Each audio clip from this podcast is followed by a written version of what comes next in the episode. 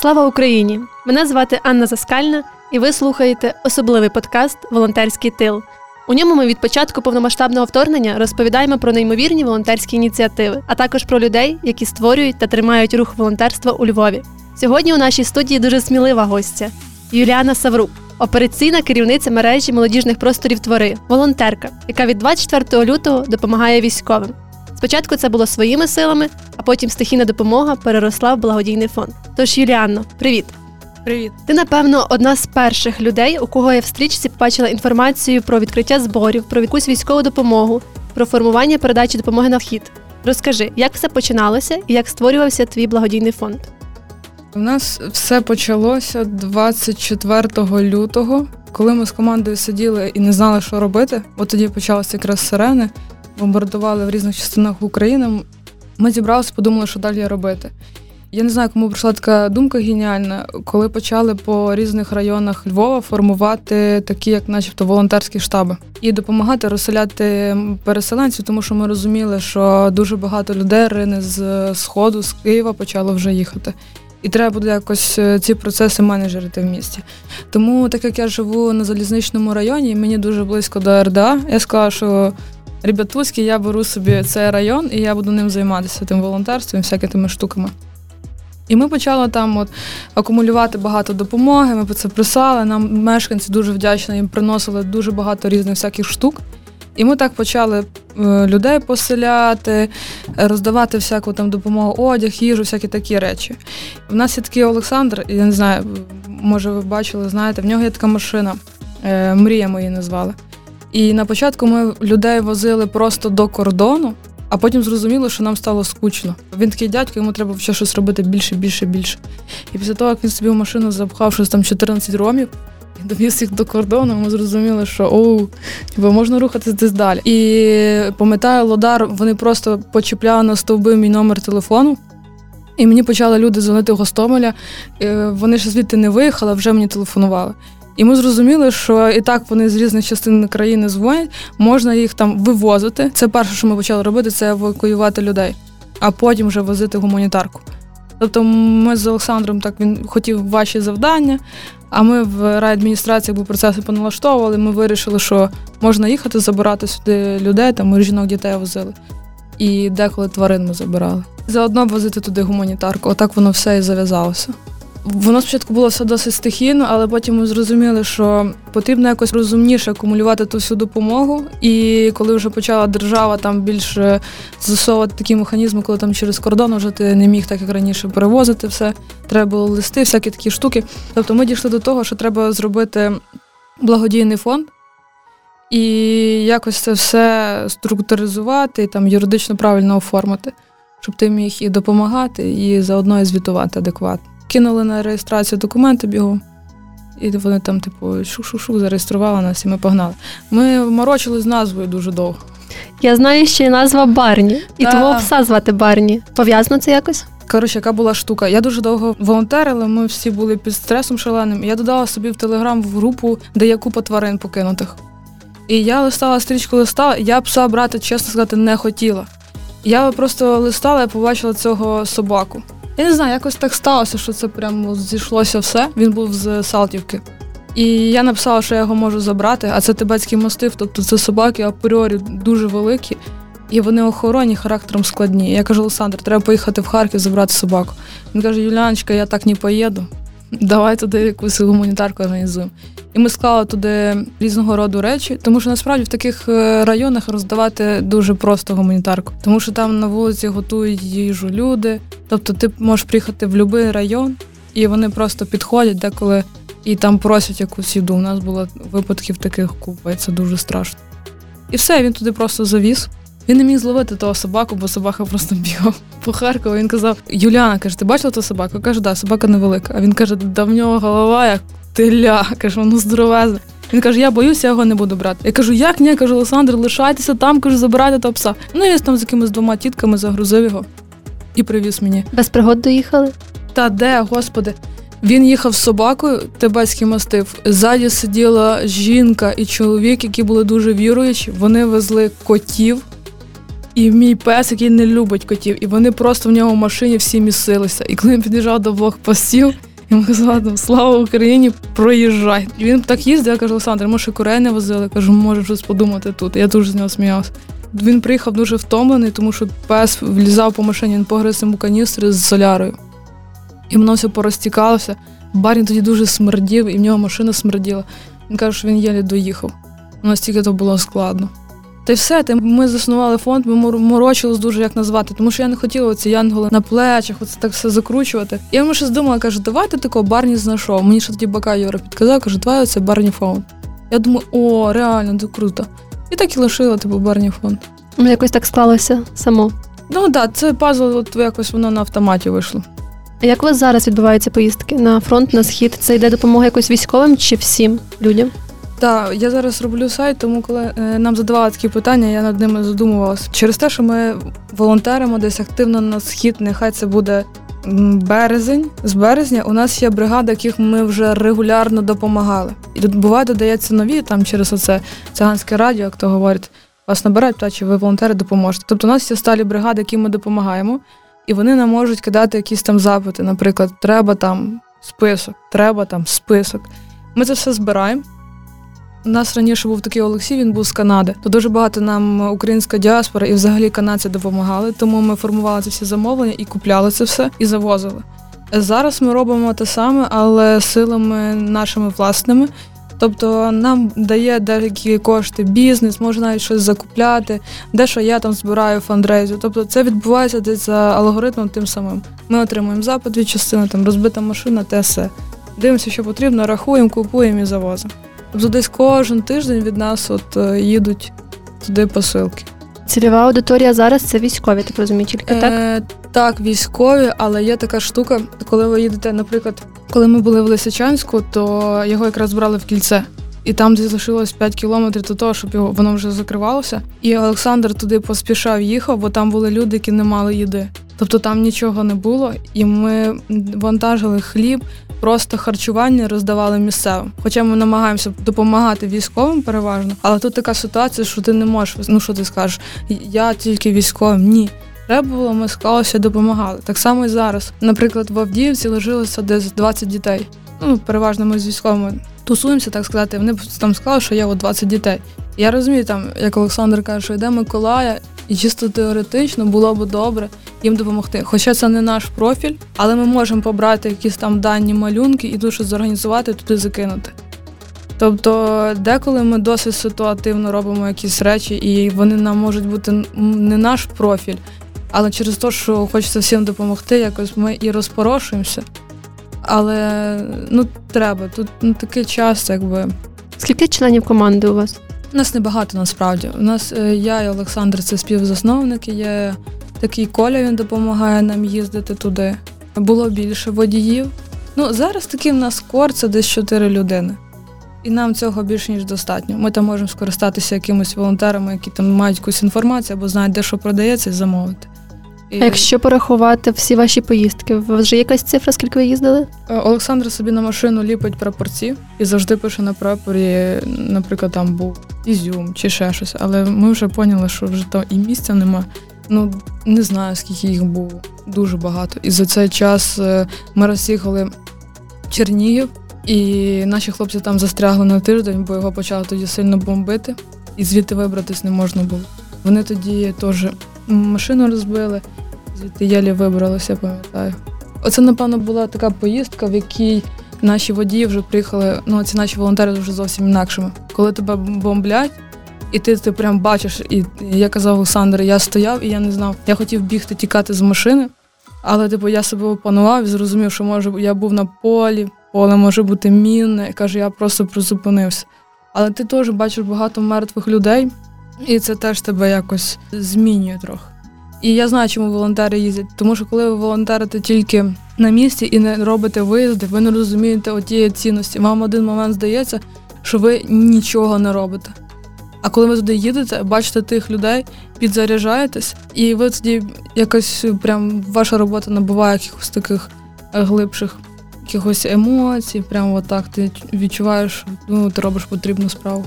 Тому ті люди, які їздять, я розумію, чому вони їздять. Вони, напевно, хочуть себе відчувати потрібними і бачити це потрібними, і плюс е, Якщо раніше ти ти там міг їздити до лінії розмежування якоїсь, да, от як Олександр, він дещо буває передає і вже стріляють. Тобто можуть злетіти гради, ще якісь штуки. Тобто він настільки близько от під'їжджає, та? Не в якихось там селах, що там приїжджають військові. Ми от прям блізимо, от прям, як він каже, напередок. Але проблема в тому, що люди, які їздять туди і потрапляють в такі історії, вони заряджаються цим адреналіном. І їм чим далі, тим хочеться більше. А це може бути в деяких випадках дуже небезпечно, тому що ви не готові, не потім собі починають купляти там бронежилети, каски. Але ну все рівно мені здається, цивільні не настільки готові до того, що там відбувається, ніж військові. Ну так. А Олександр він зі Львова чи він приїхав? Ні, він взагалі з Києва. Він займається будівництвом. І він, е, так як тут будував е, епіцентр, це ще на обізній, і почав волонтерити, і ми так з ним познайомилися, тому так вже і разом і волонтерив. Дядько молодець, акумулював максимум ресурсів, яких мав. А за допомогою можуть звертатися інші батальйони до вас? Так, нам пишуть часом, як у нас було, недавно звернулася 28-ма бригада, це з Одеси. І вони звернулися через те, що я як я землячка, бо я з тих країв, і вони кажуть, чи можете там допомогти. В них там теж складна ситуація була. Ну там всіх, в принципі. І ми там залюбки погодились. А що для цього потрібно? Такий офіційний запит? Кого ми взагалі не знаємо, то ми просимо офіційний запит. Якщо є якісь такі люди, наприклад, яких я можу знати, і вони воюють, то я листів не прошу. Але теж є такі моменти, наприклад, коли ти на частину не можеш дещо відправити, бо воно не йде хлопцю. Як би це прикро не було, але зараз це теж є. І ти мусиш тоді оці всі е, нюанси юридичні оминати і вигадувати якісь штуки, там, щоб пригнати машину. І, Ну, пригнати машину переважно. Ну, мені здається, ваше має бути якийсь юрист в штаті, щоб ці всі юридичні питання вирішувати. Ну, я деколи можу попросити, у нас є така Наталя, я з нею працюю, і я можу щось сказати, Наталя, можеш там по-людськи там подивитися, чи це чи це вірно. І вона там може там порадити якісь штуки. А через те, що я проджект, і ми стикалися з якимись речами, то воно і легше дається. Збір коштів. Збір коштів, там договір зробити, там всякі от такі от штучки. А збір коштів як ви проводите? Через донорів чи через соцмережі? Я проводжу через соцмережі, але зараз це вже дуже складно стало. Ну і всі про це кажуть, що це прям. Ну, якщо ви там якийсь блогер-мільйонник, то не може вам трохи легше. Але так складно. Та ну що ми залучаємо? Інстаграм, і через знайомих. Може так з знайомими, які там мають якусь аудиторію. Ми пересічемося і теж однаково оголошуємо збір, то так підзбираємо. Ще ми збирали через Канаду. Ми теж думали там зробити зареєструвати рахунки, тому що коли ти в Україні ти не можеш реєструвати рахунки ні на яких е, формах, біржах за кордоном. Бо там має бути спеціальний номер, всякі такі штуки. Тому ми над цим напрямком працюємо зараз. І з бізнесу теж було таке, наприклад, до нас звернулося ресторан і сказав, дивіться, я вам можу дати там 6 тисяч доларів на машину, але дайте листа, що ви там її купите і передасте. І ми такі good, ми купили, передали, зробили фотки. Ну, типу, все, що вони просили, ми зробили. Але такі теж речі бувають.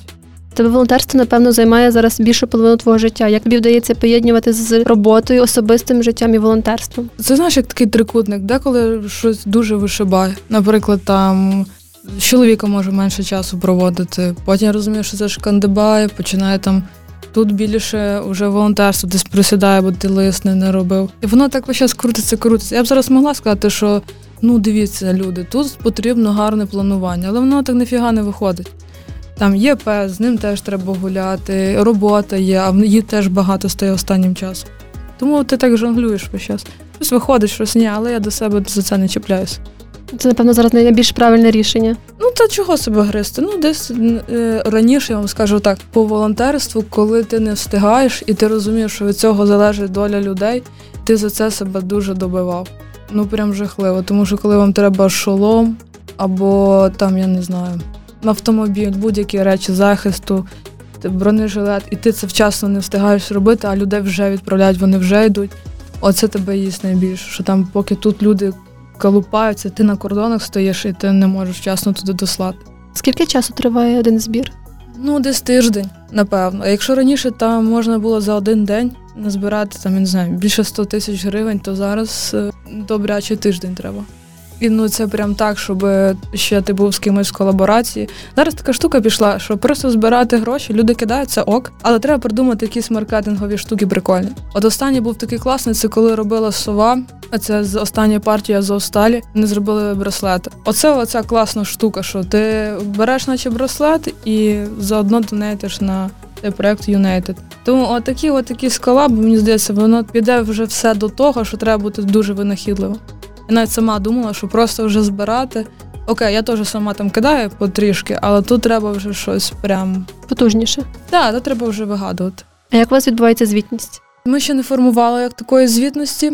У мене є там, наприклад, договори, виписки з банку, і я думаю, в якій формі то все подати на кінець року, як би то все причепити, щоб е, людям, які там, наприклад, заходять на сайт, вони бачили, що там ми стільки-то коштів витратили туди, туди, туди. А щоб прозорість якась була. Так, ну прозорість це обов'язково. Хоча мене там на сайті є, там, наприклад, скільки ми суму загально зібрали. Я намагаюся закидати фотки. Але дуже часто буває таке, що ти щось бійцям передаєш, і ти розумієш, що в них немає часу тобі фоткатися або знімати відео. І вони там летять, пруть. Як було, що було. Ага, ми останній раз передавали якісь речі, і було так, що військові йшли в наступ тим військовим, що ми передавали, вони стояли біля нас біля машини. Ми їм то все швидко давали, і вони бігли, бо вони мали йти в наступ. Це такий аврал. І я розумію, що всі там хочуть фотографії, якоїсь ще якоїсь штуки. Ну ти не можеш то в людей просити, бо в них інші умови. Це не то, що ти сидиш вдома і там наробиш три тисячі фотографій. Ну так. Тому це складніше, так. Але тут теж варто розуміти, ти не маєш того, нема тобі довіри, і ну це якби палка в двох кінцях. Тому, коли ти отримуєш фотку, круто. Ні, ну окей, типу. Викрутимося. Да, тоді ти скидаєш там, купили приклад, такий-то, такий-то або приціл. І просто. Ну я завжди стараюсь сфоткати наперед. Якщо там не вийде, то щоб хоч щось приліпити, щось хоч було. Хто у вас за кордон їздить за товарами? На початках їздив Олексій, нам дуже з ним пощастило, тому що він українець, який має канадське громадянство. І він собі спокійно міг виїжджати за кордон, плюс у нього дуже хороша англійська, він там взагалі міг домовлятися. Е, з магазинами. В цьому плані нам було дуже круто. От то він їздив. А зараз вже такі часи пішли, коли вже почали дуже багато привозити. І навіть дуже шкода, де коли дивишся на OLX-ах і гуманітарку продають. То зараз можна знайти все, там я не знаю, від Старлінка до Го на OLX-і? Та є. Я деколи щось мені треба, там, наприклад, в Польщу не знаю, чи поїду, зразу заходиш. Там є старлінки, продаються, можна собі купувати. І за це взагалі не паритись. Я пам'ятаю, як Олексій їхав за кордон, а мені треба було передати глушаки для автоматів, чи що це було таке. Ми просто йому склали то все в коробку, поклали машину. А то, що були такі початки, і в Олексія, оце знаєш, як ми з нього сміялися, як це називається? Ми на нього казали демократи, ліберали. І він таки все склав і не міг зрозуміти. Я кажу, дивися, це коробка. Я щось забула на підсвідомості сказати, що ти її так не лишай, а постав себе десь під сідушку. І він, коротше, їхав до кордону, ну, українців, ти на Ізі проїжджаєш. Доїжджає до поляків, вони такі, що це я в пана. А пан такий каже: ну, глушаки. Вони такі, йо, це типу, якби рахується частина зброї, ти не можеш це провозити. А він такий, ну це вже типу недобре. А він каже: давайте я у вас це лишу, я поїду, буду їхати назад і заберу. Він такий каже, ти що, типу, неадекватний? Ну він якось з тої черги поїхав назад. Перед ми поїхали, нього забрали то на кордоні. А потім він, до речі, дуже навчився, прилаштувався до цих українських реалій. І вже в нього якось язик, якісь на вигадування історії краще йшов, ніж на початку. Вже навчився викручуватися. Так, навчився, бо то спочатку було взагалі. Зараз волонтерство вийшло якийсь на такий новий рівень який залежить від особистої відповідальності кожної людини, адже вже йде дев'ятий місяць війни, всі такі напружені, вже всі втомлені, всі знесилені. Як ти знаходиш собі сили боротися далі і не здаватись? Я так само, як і всі, деколи бувають дні, коли я повністю занепадаю, мені здається, що це ніколи не скінчиться. Потім я собі згадую таке, що є люди, яким в тисячу разів гірше. І є військові, які знаходяться в таких умовах, не приведе Господь, і сім'ї в них переживають і це все. І я розумію, якщо це зараз е, розклеїтися і не зібратися докупи, то воно ліпше не буде. Тому я намагаюся деколи свій день краще планувати. Я більше гуляю з собакою, де мені від цього радісніше, якісь беру тут е, емоції, беру десь більше роботи. Може бути, щоб е, ну головне тут бути зайнятим, я не знаю зайнятим, не впадати в якісь крайнощі, там алкоголь чи ще щось. Це теж дуже залежність. Ну, я знаю, там вінішка можна випити якраз ввечері випивати. Але все рівно треба займати свою голову і і більше гуляти. От я гуляю, мені типу дуже ок з псом через це. А якби ти зараз мала можливість звернутися до кожного і до кожної, хто боронить свій фронт, що б ти сказала? Ну я би подякувала. Важливо цих людей пам'ятати і дякувати. Я колись так сиділа і думала, що деколи люди кажуть, от типу, в них там зарплата сотка, вони сидять там. Але так подумати, ну насправді зараз не кожен може там сидіти в тих умовах. І вони, коли їдуть, вони приїжджають теж інакшими. Це йде навантаження там на сім'ю. Життя кардинально міняється. Тому цей вклад він є такий ну, величезний і насправді безцінний, мені здається. Як всі повернуться, дай Боже, ті, хто повернуться, це буде такий штамп на все життя, бо то по-іншому не назвеш, бо воно завжди буде з тобою. Та й навіть зараз, наприклад, коли ти знаєш якісь історії, то ти розумієш там, що люди вони ніколи не будуть такими, як були. Типу, воно все рівно впливає, в тебе є там свої травми. Дехто взагалі там лишився життя, дехто частинок тіла, і ти з ним з цим теж треба жити. Я не знаю, хороший такий приклад це е, Масі Найм, здається, е, брат Мустафи Найма, він втратив око. І він писав у Твіттері довгий час, наскільки йому складно з цим жити. І тобі здається, начебто у людини ж ну є руки, є ноги, є те, є все, а немає ока. І він от говорив, наскільки йому це бракує. І, типу, він спочатку носив пов'язку, а потім перестав і сказав дуже хорошу річ, що нехай діти і люди на вулиці до цього звикають, бо таких людей буде багато. Ну і мені, от я коли от думаю, що ця, ця війна рано чи пізно скінчиться. І що би варто би було б робити вже, це от подбати про те, що таких людей буде більше. Їм потрібно подбати дуже добре про інклюзію.